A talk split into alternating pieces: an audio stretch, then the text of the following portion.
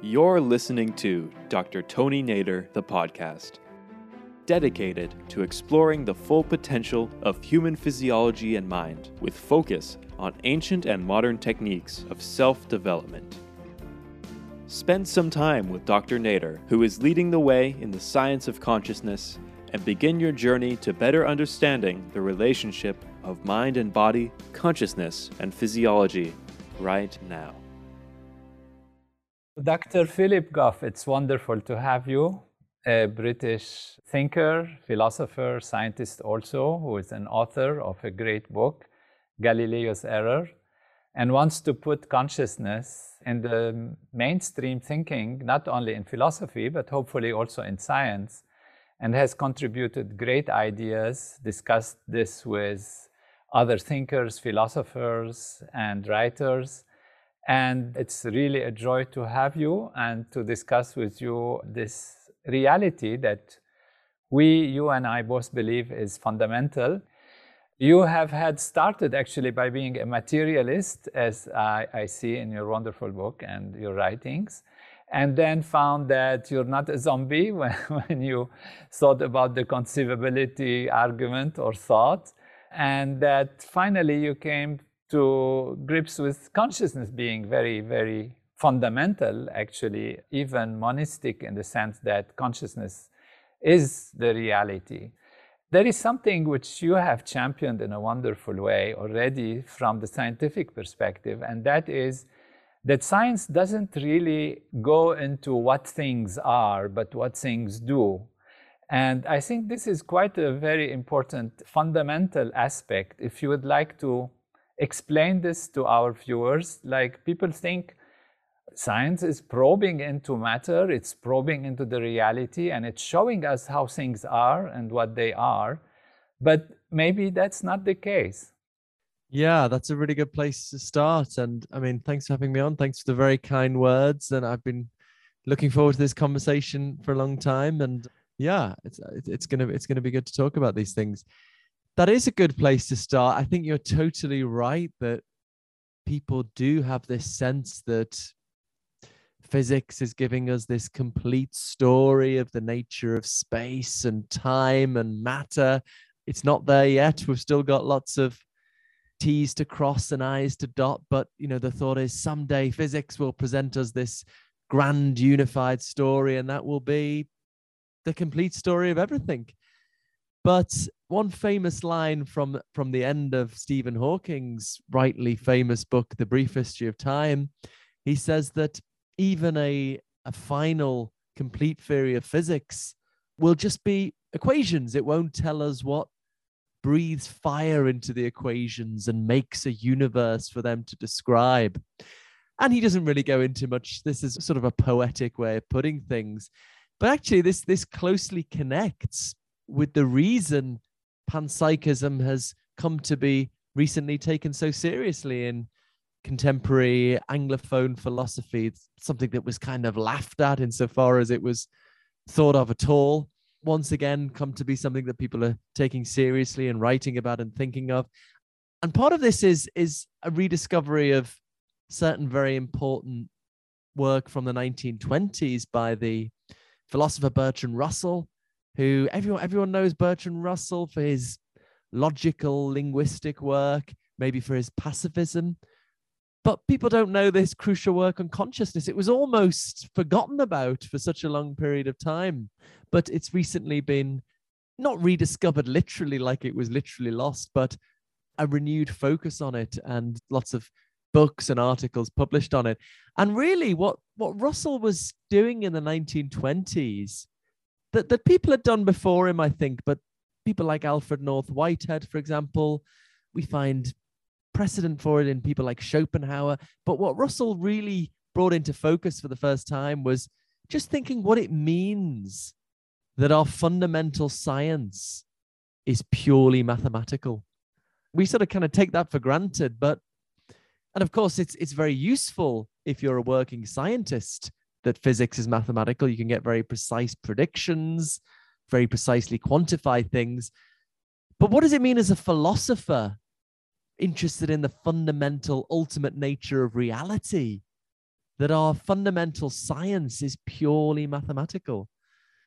And and but roughly you can go two ways with this. You might you might think, well, what, what that shows is that ultimate reality itself is purely mathematical. If our basic science is mathematical, maybe that means the universe we live in is made up of functions and numbers and vectors, the kind of things we find in mathematical physics. Seems a rather insubstantial theory of reality, but maybe that's one option.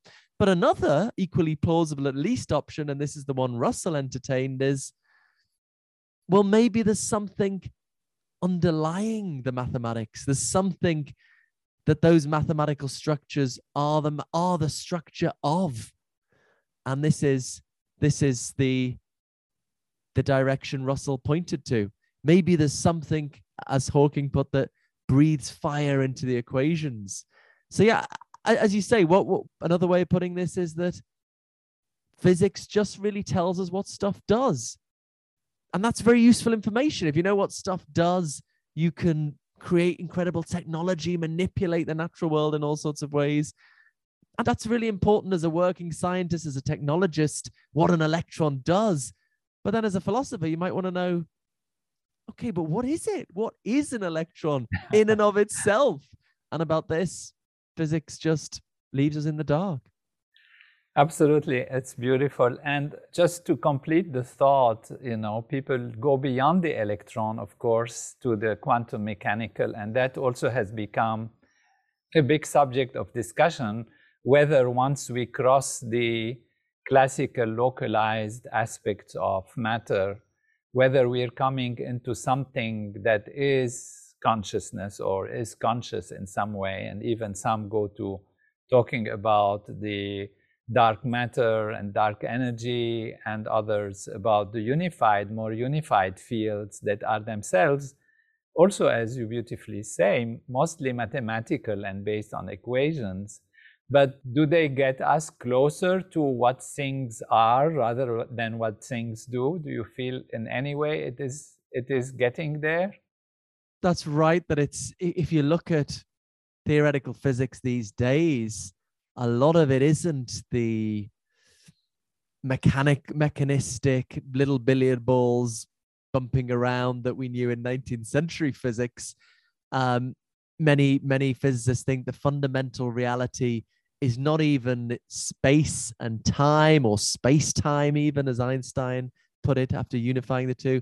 It's rather something highly esoteric called the quantum wave function. What is the quantum wave function?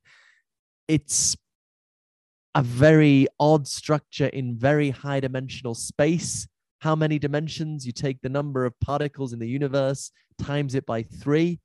That's the number of dimensions in quantum wave function. This is not, these are not spatio-temporal dimensions.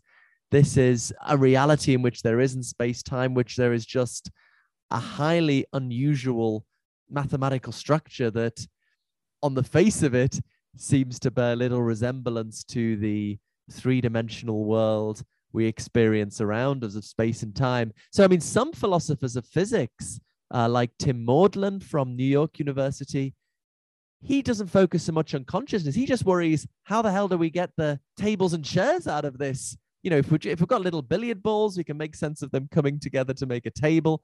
But out of this quantum wave function, how do we get tables and chairs out of that? So he actually he, he thinks he argues this is just what he calls empirically incoherent. His thought is, I mean, the experiments we use to test these theories involve three-dimensional objects in space and time.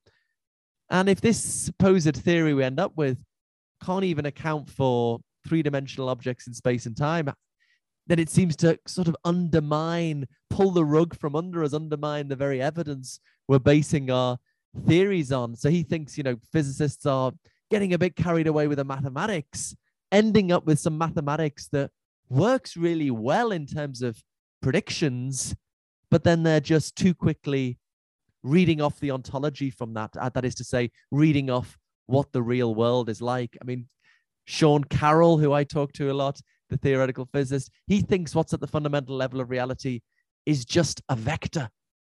in high dimensional space. That's it. So, I mean, so, so there are already these debates about how we can get tables and chairs out of that very esoteric reality. What I'm more interested in, interested in that debate, but it's not my area of expertise. What I'm more interested in is can you get consciousness out of that? And and really, I think this is the fundamental question we face as philosophers. Do you start with physics, mathematical physics, and try and get consciousness out of that? Or do you start with consciousness and try and get physics out of consciousness?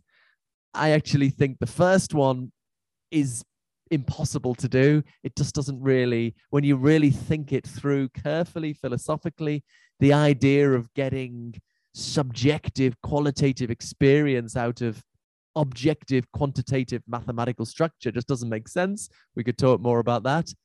The other option, getting physics out of consciousness, although it sounds a bit weird at first, actually turns out to be incredibly easy to do. And this was really Bertrand Russell's insight. The thought is simply given that physics is purely mathematical, very abstract, Russell famously said, physics is mathematical not because it tells us so much, but because it tells us so little. It's just giving us this abstract structure. So, as long as there's something in ultimate reality that can fill out that structure, can create the right, you know, maths is just sort of patterns, isn't it? As long as there's stuff that through its interactions creates the right patterns, then you get physics. So that stuff could be consciousness stuff, could be could be um, networks of conscious entities, simple conscious entities, could be a huge consciousness field with some kind of complicated experiential structure. Whatever it is, as long as it's got the right math, mathematical structure, we can get physics out of it. So, consciousness out of physics, incoherent, physics out of consciousness, quite easy. So, that's really, in a nutshell, the case for something like panpsychism.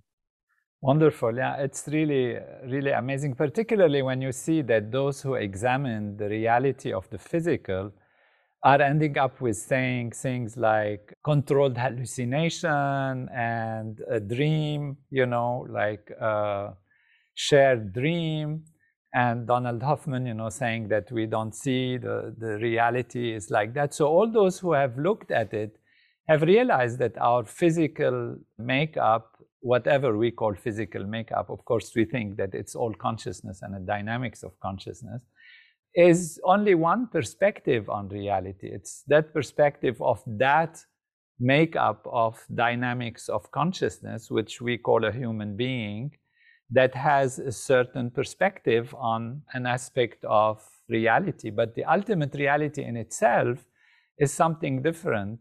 And so the problem ultimately is being now changed from the hard problem of consciousness. I feel it should be, if there is a hard problem, it should be the hard problem of physicalness. This is what thinkers and scientists should be putting their attention on as, you know, how can we then from consciousness explain that there are tables and all of that, and knowing that they are also only one perspective because a table is a human perspective for the i don't know the geiger counter or another examining entity it's completely different reality the red is red for us but for a colorblind person there is no red for another animal it might be just wavelengths of a certain kind of activation of things. So this is this is really wonderful to go in that direction. Now there is something that sometimes confuses people when we look at panpsychism, and that's probably because there were many dualist panpsychists, and also for terms that are used when describing things. For example, saying like an electron has some level of consciousness or has some meager, although meager and minimal level of consciousness, people will say, well, then there is an electron and it has consciousness. So how do you address that to make sure that we don't get into the dualist sometimes perspective of panpsychists, some panpsychists at least?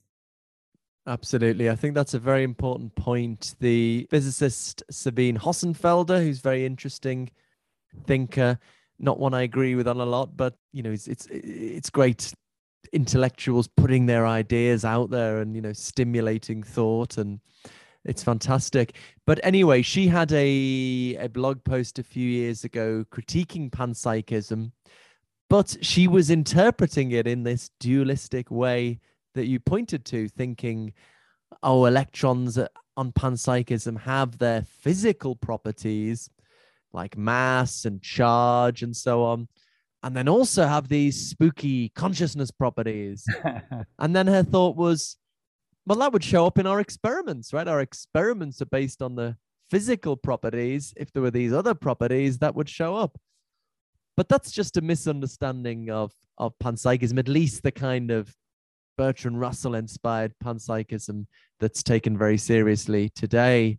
It's not so much that we need to change physics, it's you know the, the panpsychism physics is, is is fine as it is right? It's a it's a mathematical structure. It's just saying there's something underlying that mathematical structure. There's something that breathes fire into those equations. So so physics is fine as it is. I mean an analogy we might give it's maybe a bit like say you know a, a cellular biologist hearing physicists talk about wave functions and the biologist says, "Well, look, I I know all about cells in animals and tigers and lion, and I don't see any wave functions when I look in the cellular makeup of a of a lion. So I don't believe in wave functions." Of course, that the misunderstanding is that the wave function is at a deeper level than the reality we find at the biological level.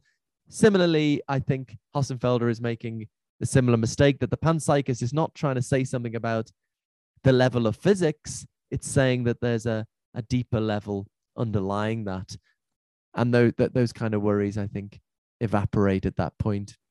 Wonderful. So, to highlight this in Philip Goff's vision of panpsychism, it is not that there are electrons and suddenly they have some other quality different from what they are that is called consciousness. And then, how can this happen? It's that they are actually consciousness. Now, the question comes is like where do we start? If we're going back to ultimate reality, are we starting with sprinkle of an infinite number almost of sprinkles of tiny little bits of consciousness that kind of come together to build up higher consciousness? Or what is the starting point? And when we say panpsychism, already we're saying that it's everywhere. Now, if we go to the primordial level before, let's say, if we imagine a journey before the Big Bang or something, how these sprinkles or fairy dust of, of consciousness emerge, and then how do they combine to create higher consciousness? Good. Yeah, that's very uh, getting to the heart of it, I think. So, I mean, there are a couple of options. Panpsychism is is not a single view. There are uh, there is an emerging panpsychist research community of scientists and philosophers who spell this out in different ways. I suppose, for the sake of simplicity, I tend to talk about conscious particles. So the idea would be that the, the fundamental building blocks of reality are these um, very simple conscious entities. Um, and because they have very simple experiences, they behave in very simple, predictable ways. Through their interactions, they realize certain mathematical structures. And then the thought would be physics is just is those mathematical structures that comes out of that. But but probably actually I for various reasons not least because this is how theoretical physicists like to think about things i prefer more of a field ontology to think that the you know most physicists don't think the building the fundamental building blocks of reality are little particles. They think that they are universe wide fields and that particles are just excitations in, in in those fields. So if you combine that with panpsychism the fundamental forms of consciousness will be the in a nature the the essential nature of those universe-wide fields. But on, on either on either form, yes, you, of course, you then have the question: well, how does our consciousness come out of this? How does uh, the consciousness of the the human or the animal brain come out of this? Um, that's that, that's the more challenging bit. It's easy. It's easy. I, it's, I said it's easy to get physics out of consciousness, but the challenge is how do we get our consciousness from simpler forms of consciousness? Um, and here again, there is a split. Some panpsychists want to tell a very reductionist story that's that's that's still very very close to materialism. They want to just say, really, my mind is my brain, and that's just really just a complex aggregative um, conscious particles. Just one once you put a load of conscious particles together in the right way, that's what a con that's what a conscious brain is. I I'm less and less. I mean, I guess in my published books, I've I've been open to this theory. I guess I'm less and less sympathetic to it. I I feel there's a deep unity to the human or the animal mind that resists that kind of reduction to it's not just a load of particles put together there's a deep unity to the mind also have worries about whether how we make sense of our agency and our capacity to respond to our understanding of value and meaning if all that's in my head really is a group of bunch of particles even if they do have their own consciousness. So i would i would be inclined to a, a less reductionist story where let's say that if, if we're going to think in terms of particles the particles as well as having consciousness have just basic capacities in certain circumstances to combine into unified wholes. And we should look to neuroscience to tell us when they do that, the nature of these powers. And, you know, I, I like the integrated information theory, one candidate for for when we get consciousness at the macroscopic level that tells us there's it's when there's more integrated information in the whole and the parts. Well, if that turns out to be true, then the panpsychist view would be that particles have this capacity to, when they come together in a system where there's more in the more integrated information in the whole than the parts. These combinatorial capacities kick in and we get a unified conscious system. Or if we're starting with fields, which I prefer, then there would just be a capacity of the universe to decombine, if you like, fragment into islands of consciousness. And again, in the same way, we looked in neuroscience to see when that capacity kicks in. So yeah, that's the that that's the kind of in very broad brushstrokes panpsychist view I'd go for. Of course, there's many many details that will take centuries to fill in, but that's the broad story. That's wonderful. I have had my thoughts on that and also drawing on knowledge from ancient literature and myths and technologies and teachings, particularly in the Vedantic approach where consciousness is all there is. By the way, our podcast has a title. It says Consciousness is All There Is. And in 2014, 2015, I wrote an article in the Journal of Consciousness and Mathematics, in which actually I have also a view that rather than talking about individual conscious units, or which would be particles and, and that are actually conscious entities, observers, we can call them, or actually fields, we can start with one field. Why say fields? You know, we can start with one field of consciousness, just what we would call pure consciousness, and that because it's consciousness, its quality is naturally to be conscious. And when it is conscious, it looks at itself. And looking at itself, which means self reflecting on itself, of course, there is nothing else but itself at the beginning. It comes out with flavors of itself. There is the flavor of the observer, the flavor of the process of observing, and the flavor of the object of observation. So it kind of already three values emanate from the one value of just consciousness looking at itself and not driven by anything or not trying to do anything except being itself, which is consciousness. So that one pure consciousness starts seeing within itself multiplicity, at least at this level, of three values because there is the observer looking at itself. It's a self-referral process. And then from that emerge these interactions that can actually be mathematical and lead to complexification of looking at things from different perspectives. And that the whole universe is actually perspectives of consciousness on itself from an infinite number of perspectives, of points of view. And so we can start from this like one field and then looking at itself in infinite number of ways. And then, then we have to get into how manifestation emerges. How does actually that play of consciousness within itself lead to what we know in physics as the Big Bang and the forces, and then the collapse into electrons and whatever joining together and elementary particles and making atoms and molecules and then growing up. And you know, this is not my talk today, it's yours, but I wanted to share this point also.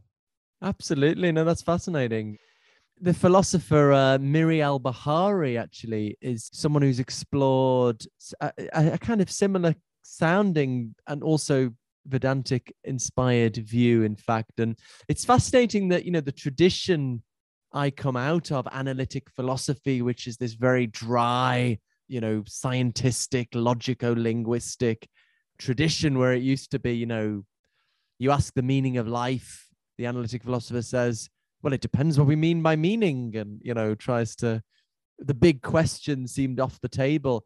But out of that very dry tradition has emerged people defending panpsychism, but also Miri Albahari, who defends this um, mystical conception of reality, but but still in this style of kind of very dry, rigorous arguments, which has a value to it, I think. It's almost like it's irrepressible, you know, we're trying to oh, let's do the yeah dry logical stuff, but it it sort of emerges again.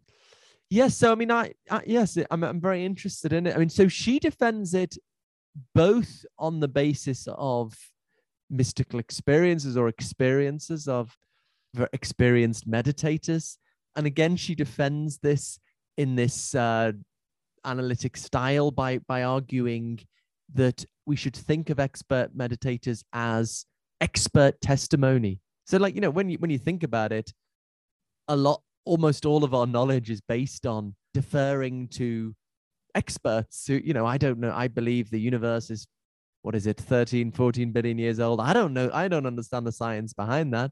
You know, I believe humans are causing climate breakdown. I don't know the science, but we we sort of trust the experts. So she says, well, we should do the same with expert meditators, you know, even if I've never experienced mystical conscious universal consciousness at the core of my being i should trust the experts who have so that's one way she defends it but also on on the basis of just these arguments about the best explanation of consciousness.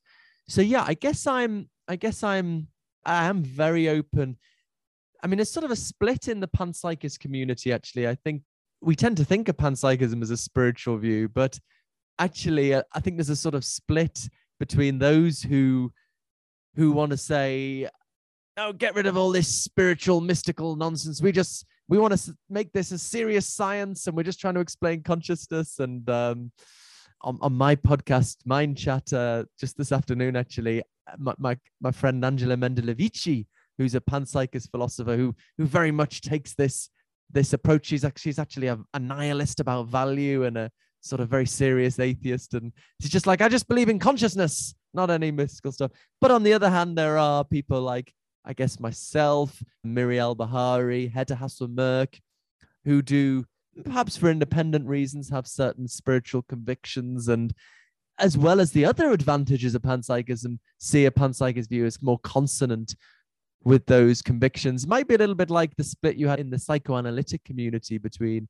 Freud and Jung. You know, Freud was like, "Stop all this religious nonsense. This is science." And but um, so I guess, I, but I guess I'm open to the argument. You know, I'm open to the argument that we should trust the experiences of those who've seriously investigated consciousness or those who've investigated consciousness either through prolonged meditation or through taking some mind expanding substances or so on. I mean, I love um, William James, still the classic text on mixed mystical experiences, where he says, if we're to say to a mystic, you can't trust your mystical experiences, but I can trust my ordinary sensory experiences to get around the world, to do science. There seems a sort of double standard there. Exactly. yes, mystical experience, perhaps mystical experience could be delusions, but so could ordinary sensory experiences. You know, perhaps I'm. That's what Dr. Anil said, uh, keeps saying. yeah, yeah. I mean, perhaps I think all knowledge is ultimately rooted in trusting experience. And if anything, when people do have the mystical experiences, they it's they claim it it seems to them more real than the so I think we just have to take a punt on trusting experiences. And once we do that, I don't see why we shouldn't trust certain spiritual or mystical experiences as well as our ordinary experiences. So yeah, so I'd be very tempted to I'm open to the kind of picture you're outlining on the basis of those considerations, perhaps. Although, if I'm not so sure, just in terms of the more mundane task of giving a science of consciousness, I'm not totally sure one will be led in that direction. Although, you know, perhaps I'm, you know, I'm open if if the arguments might be there. I, I suppose I, I I suppose I do also. Maybe you can help me have trouble sometimes with the idea that there's just one consciousness.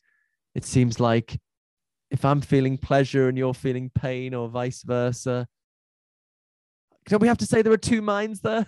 I don't know. Having cut, I, I yes. do struggle with that a little bit. Well, yes. I mean, first, the ideas that are presented are not just because it is said in Vedanta or Parmenides or you know Spinoza or Leibniz. Many have thought through these factors. You know, even Carl Jung and the archetypes and Plato and the ideas and uh, you mentioned Schopenhauer and all of these idealists in general.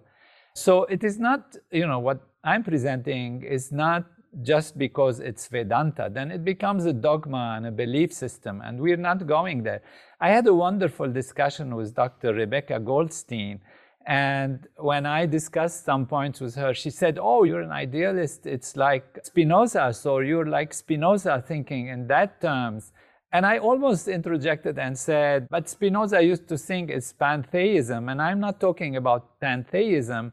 I'm not bringing it to that level of assuming that this is a God that is separate and that creates things separately. And she responded in a wonderful way, which made me also think. And she said, well, what could Spinoza do at that time if he didn't say it's pantheism? You know, he would be completely rejected, which he was anyway. but he even then plugged in the idea of something that is separate, that is God, and whatever the definition of God would have would have been there. So when we say Spinoza's pantheism, which actually we can take it to consciousness and then not try to make out of it something else. So to go back to that important point, and that is really when I mentioned this one consciousness, uh, then looking at itself from different perspectives, I highlighted that how does then the relative emerge, which means the field of you and me, you having you know, to take care of the kids and I having to take care of my background or something like that. And you're worried about something, I'm happy about something, you're happy about something else. And I'm, so how is that one consciousness? What's going on? So then you see multiplicity of consciousnesses and we have to see the realism of this and the actuality of this. Otherwise, we don't have a true explanation of the reality of existence as we see it and experience it, and it becomes kind of conjectural. So there has to be a way to explain this. And the way I got around it is to say that when consciousness explores itself from infinite number of perspectives, it knows that it is the one consciousness, kind of imagining like an author imagines characters of a fictitious book, a fictional book. And so they can imagine, and we humans can imagine anything. We can imagine people being happy, we can imagine people being in pain, you can put plots and create plots and all of that. But still, these are not real. So, in that one big consciousness, it's not only a unified state of pure being, which we call pure consciousness, but it has within it infinite imagination, infinite potential for imagination because it's reflecting on itself and it can imagine the entire reality of anything. Yet they are still imaginary realities as if the author is just imagining characters. Now, what it doesn't know, because also we have to find the reason why this consciousness then appears as it appears. Why does the ultimate reality that we see and the physical actually appear as it appears? Why would it do that if it imagines everything? The reason is it is imagining and it is consciousness. Consciousness means to know, to be conscious, to know itself. That is its own if you're like conatus, it's on horme in, in Greek or, or telos, the reason of being, because it's its nature to be conscious. Now, what is it not conscious of? Because it has all imaginary possibilities. Well, it has those from an unlimited perspective. It knows they are imagination. What it is like to actually put itself in the shoes of Philip Goff or Tony Nader or Mr. X or of a bat, you know, to go back to Nagel, what it is like to be that. It doesn't know.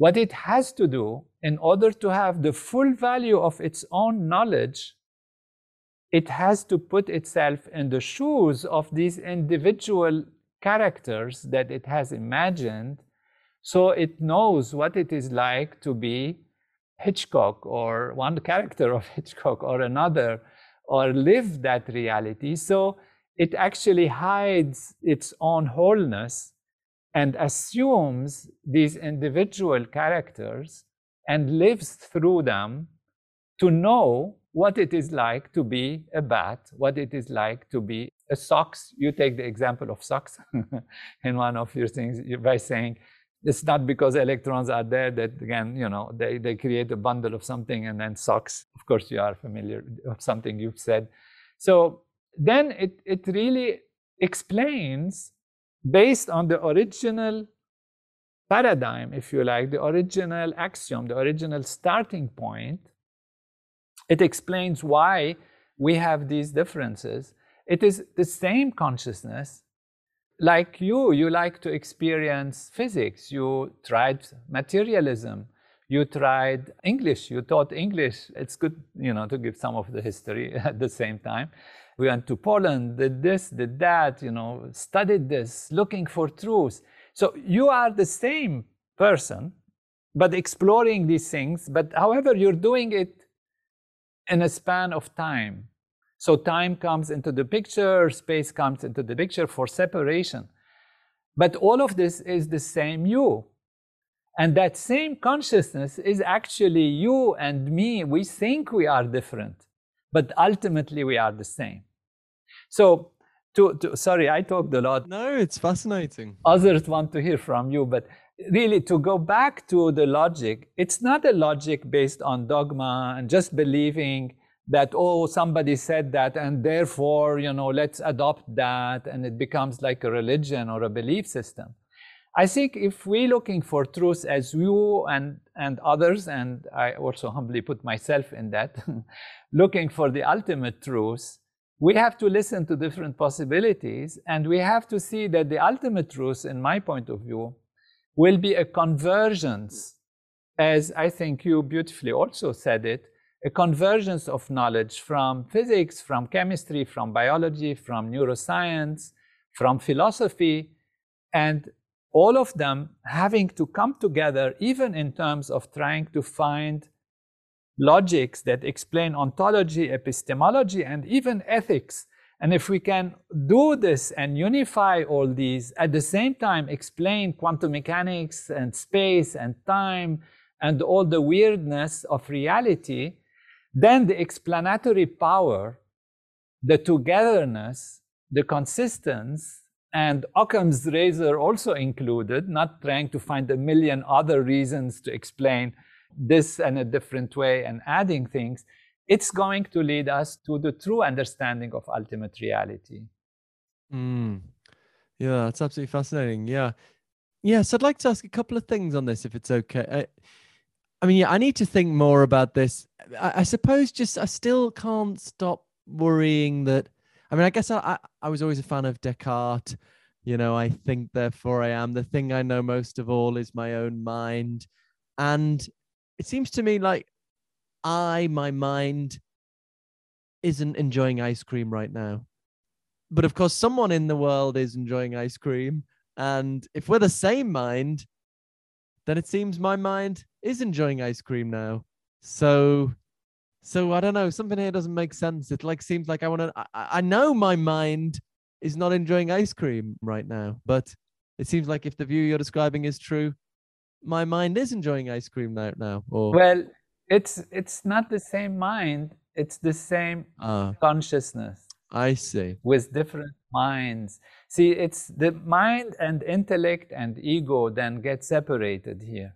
So there is the individual mind, there is the individual self, mm.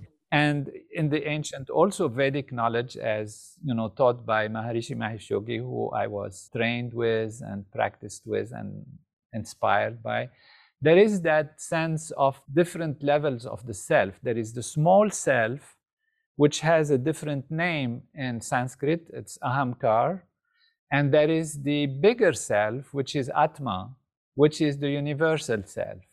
And that every one of us sees themselves from a certain perspective. And that perspective of history, of the biographical self, the events that are happening, is one aspect of reality. And then there is an underlying ultimate aspect of reality, which is the ultimate self. And this is where also meditation happens. I teach transcendental meditation. This is our program. And transcendental, it means to go beyond. So to go beyond the surface association of the mind with objects of perception and seeing oneself from these different perspectives as being your true ultimate reality. And you transcend that, which means you go beyond that. And you go beyond that by going deep within yourself and you discover that transcendental consciousness, that transcendental state. It's a real experience. So this brings us back to when you said the mystical experiences. Now, the mystical experiences by themselves can be this or that or the other, but what do they do to you also? Do they improve your life? Do they make you a better individual? Do they improve society? And so there is, again, a convergence of reasons. So if the mystical experience doesn't lead to progress or evolution or a better life, then you start saying, well, this is hallucination. You know, you take some drugs or some things and okay, you know, you have an experience, but what does it do to you? What does it do to your family?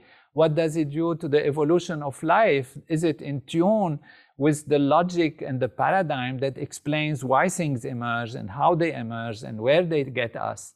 So when there is a continuation and an explanation and an actual evolution at the same time with the experience, then you say, well, this experience is useful, this experience is helpful, and it's supportive. And so this is where it works. Now, to go back and complete the point you had, what is the separation in time and space is what separates mind from mind. Now, if you look at your own self, you're happy sometimes, any individual, you're sad some other times. Now you say, okay, I'm happy now, I'm sad another time, but is it the same self? Well, yes, but how come? Can I be happy and sad at the same time? Well, this is why we have time. Because in the relative, in the, in the physical relative, you need separation, so you have different experiences. And these separations can be either in time, and we know that we can be separate in time. Now I'm happy, now I'm not happy.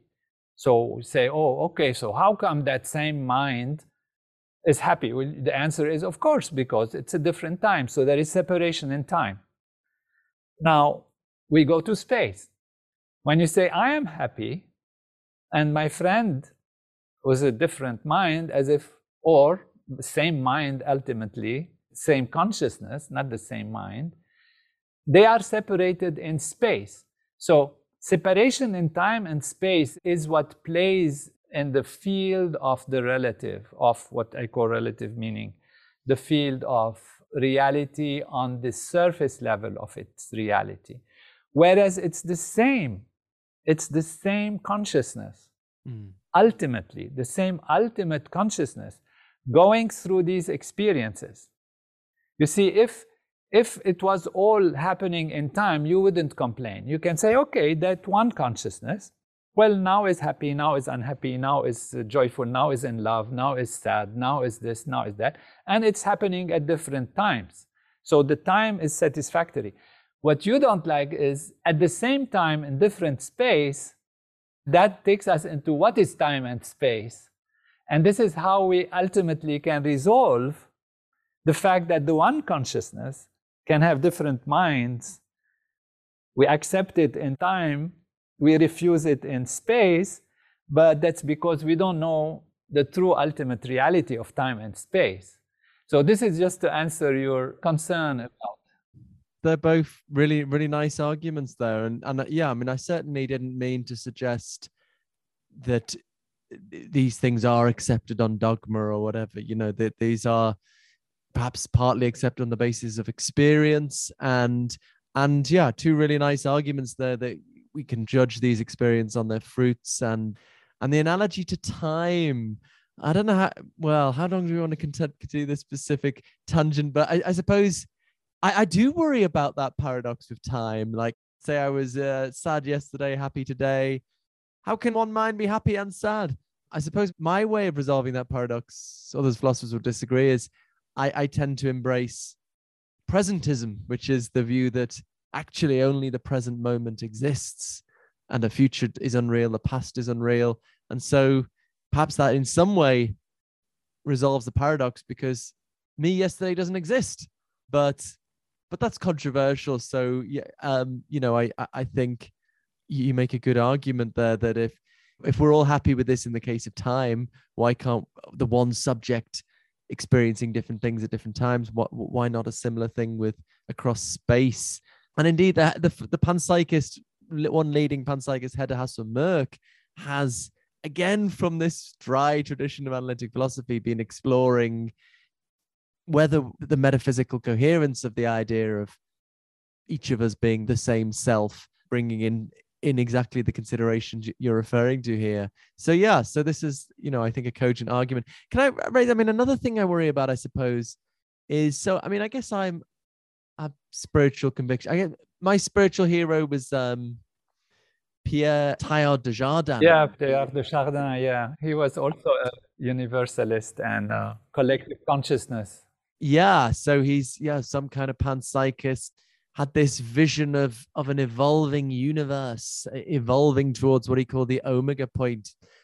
What I like about this is the idea that exist. This is what my new book is actually that existence has a purpose and it's it's it's it's going somewhere and maybe the you know the the purpose is still unfolding and we don't entirely know what it is but that we can through our actions contribute in some small way to that unfolding purpose. And i think this this helps me keep my ego in in in in um in what's the expression?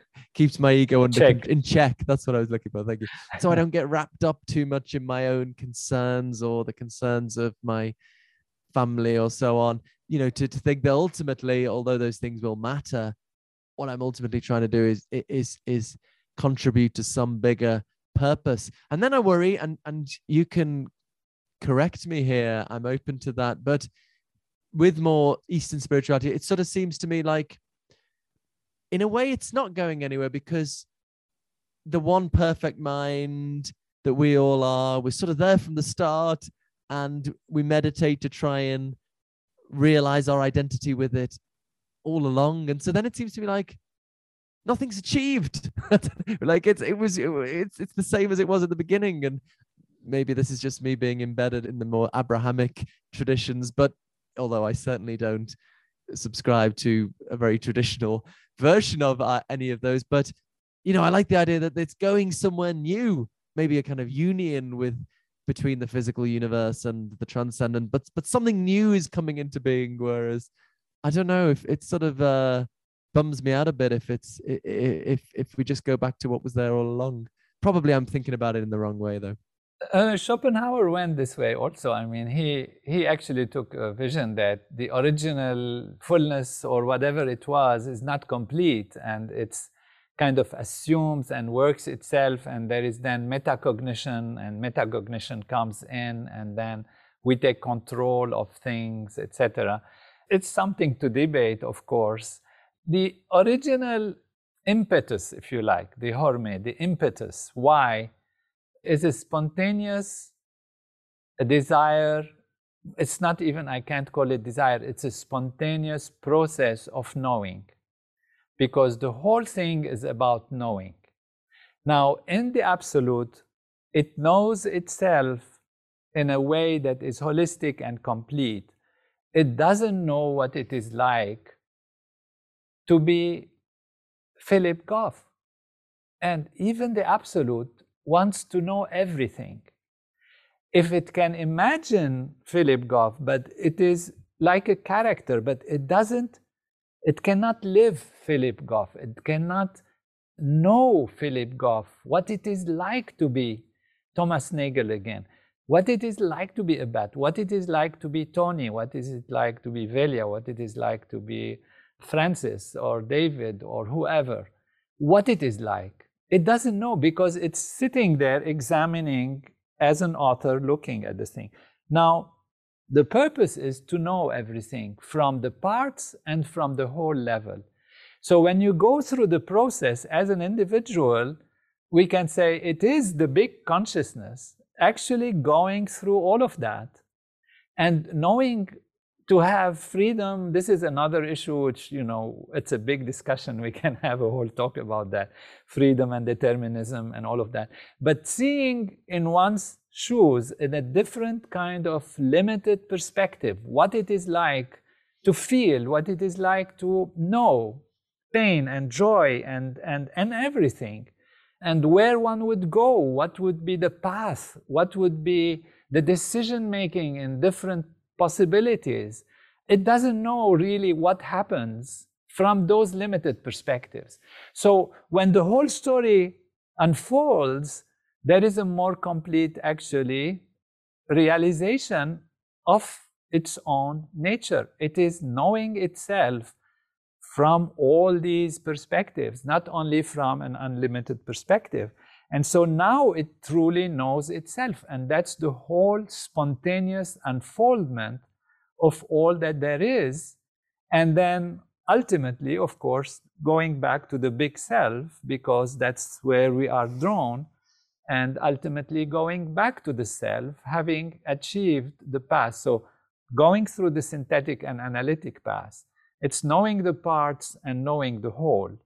That from the perspective of the parts, from the perspective of a small wholeness, of a bigger wholeness, of a bigger wholeness, and ultimately going back to the self.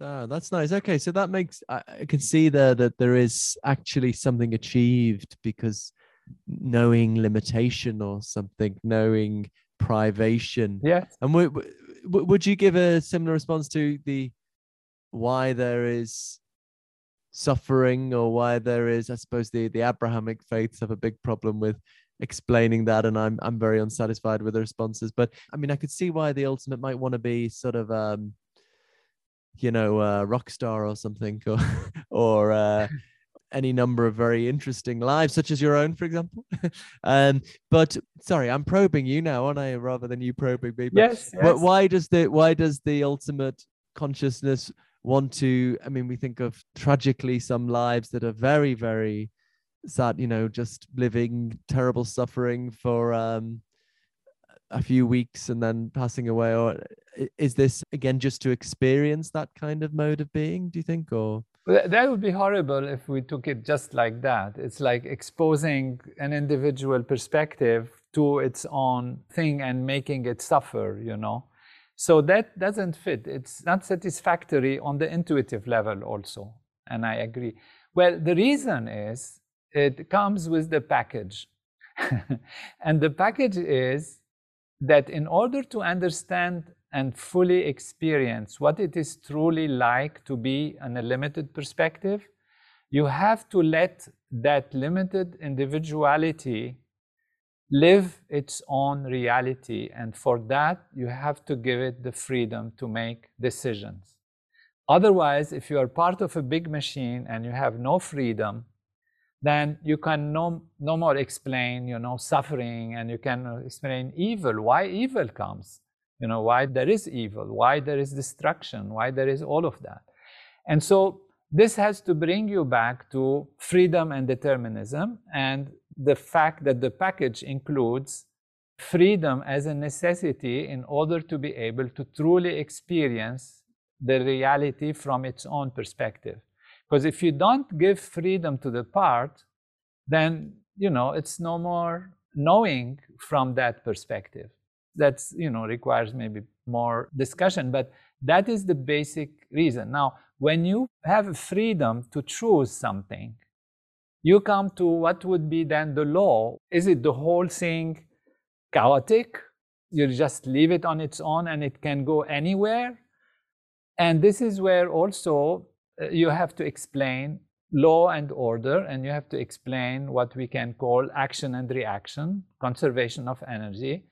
And the way I look at it is that one unbounded ocean of consciousness that is at the origin of everything has to always be equal to itself. Because we go back to, you know, ex nihilo nihil fit with Parmenides that nothing comes out of nothing.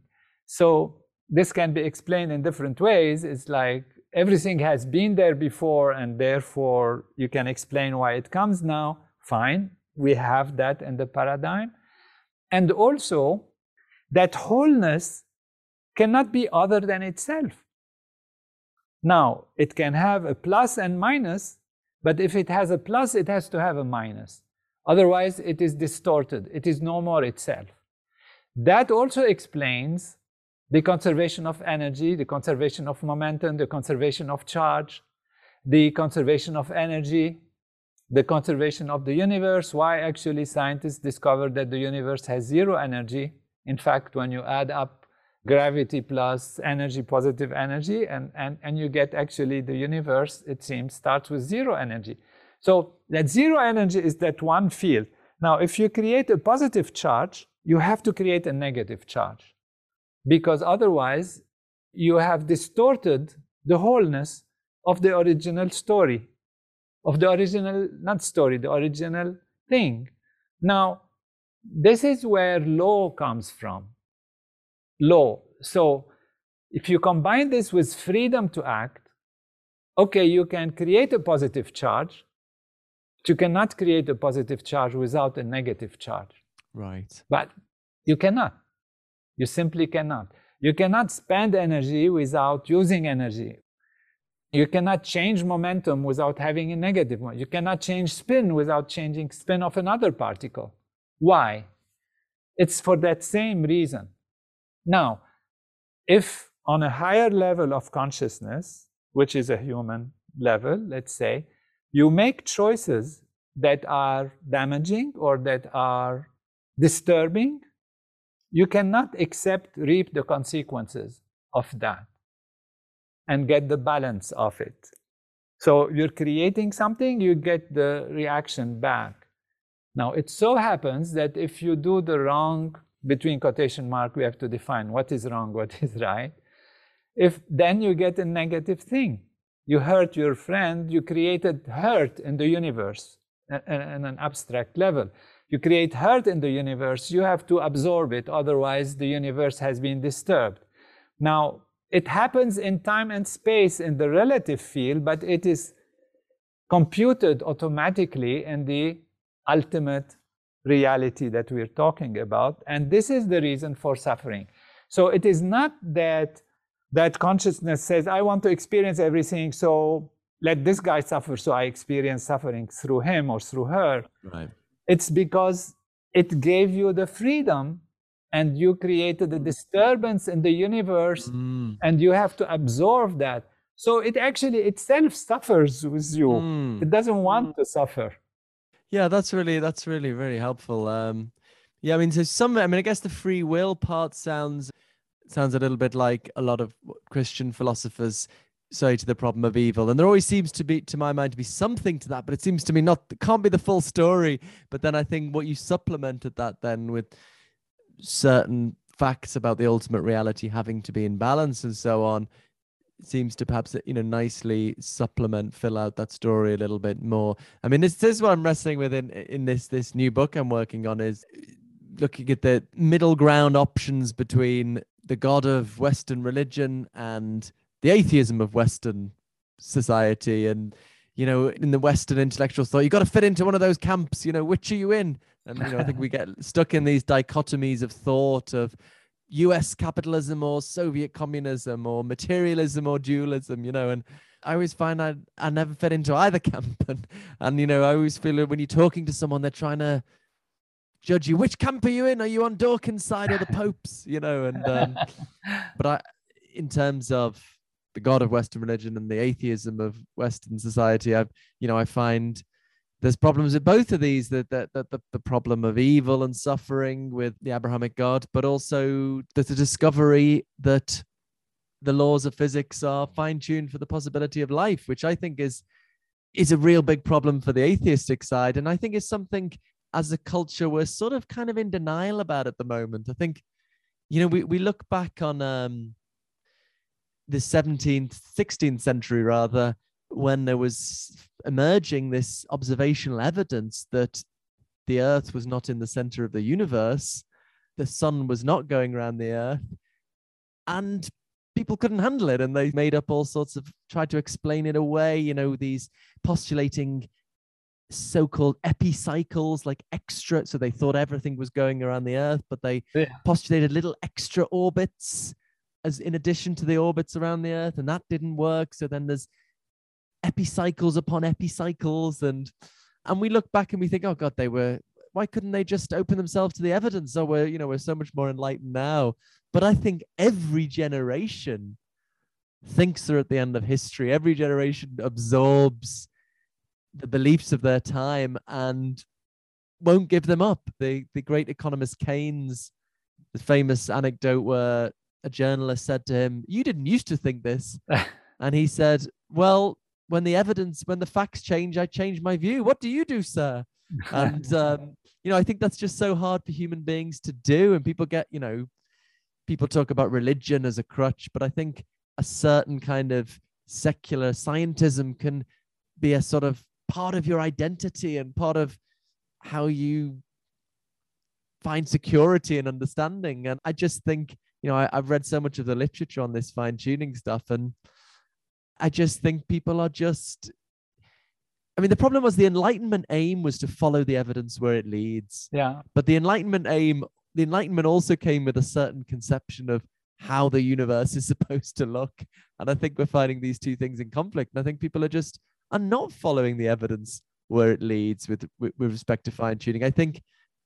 I mean, it's a big discussion, but the attempt to explain it away in a multiverse, for example, is I think will be looked back on as the epicycles upon epicycles of our generation. Right. right. But I mean, you know, what one thing I'm trying to push in this that's is something that's well known in academic philosophy, but because academics often just write for themselves and it doesn't get out to a broader audience, what I'm trying to get out to a broader audience with this book is the observation from experts in probability, philosophers of probability, trying to infer from something improbable about our universe to lots of other universes to try and explain away that improbability is just a, a, logical flaw, is a, is a fallacious inference.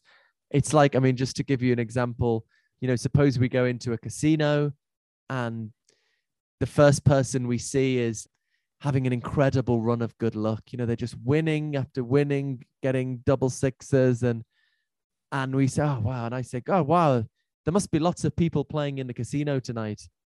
And you say to me, what do you mean? What, why do you think there's lots of people playing in the casino? And I say, well, probability.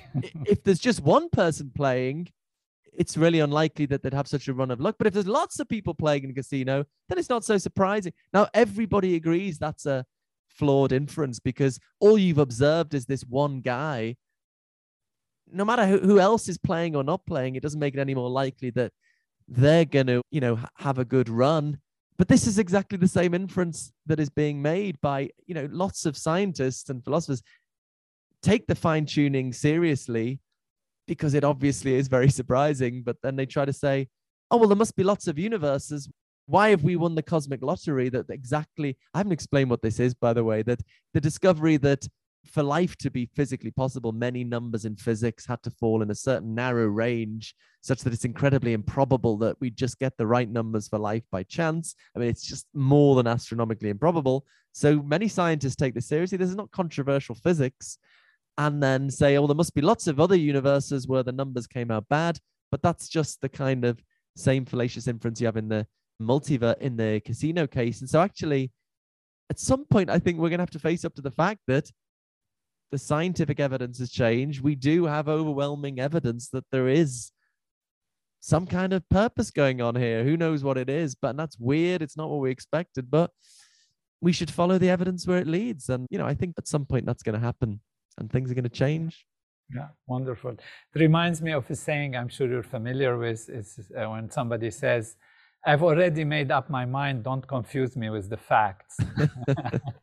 Hume is great on this. David Hume, the um, I, I mean, I talk about this a little bit in my book that he describes it very well. That people who don't like get get them agitated when they there's some questioning of their beliefs or something, and they so they you know try to push it down and um, yeah i think it's a human characteristic isn't it which i think why is philosophy so important and Beautiful. why it should be taught more at schools which it isn't in the uk or the us at, at an early level at least and you know once you realize that descartes point that you know we don't even really know for sure whether whether i have hands you know it could be an illusion yeah and you know, some people think, why are you thinking about that? Let's just get on with your life. But I mean, this Hume said that there's a very positive point to reflecting on that point of Descartes because once you realize that it's not even certain whether I have hands, then my natural dogmatism for my scientific or political opinions or everyday opinions, whatever is is is also loosened a little bit in a, in a healthy way. I think. Beautiful, beautiful. Thank you for your time. We took a lot of your time. It's really a joy. You're a great thinker and a true seeker of truth and ultimate reality. There are not so many because people think it's something beyond our capacity to come to. But that's why even Dr. Goldstein beautifully says in her book, Plato and, and, and all of that, that philosophy won't go away. It's actually making a big comeback because we realize the importance of the mind and thinking and you know both empirical and rational approaches and combining all that we know today. We're getting closer to truth which is wonderful.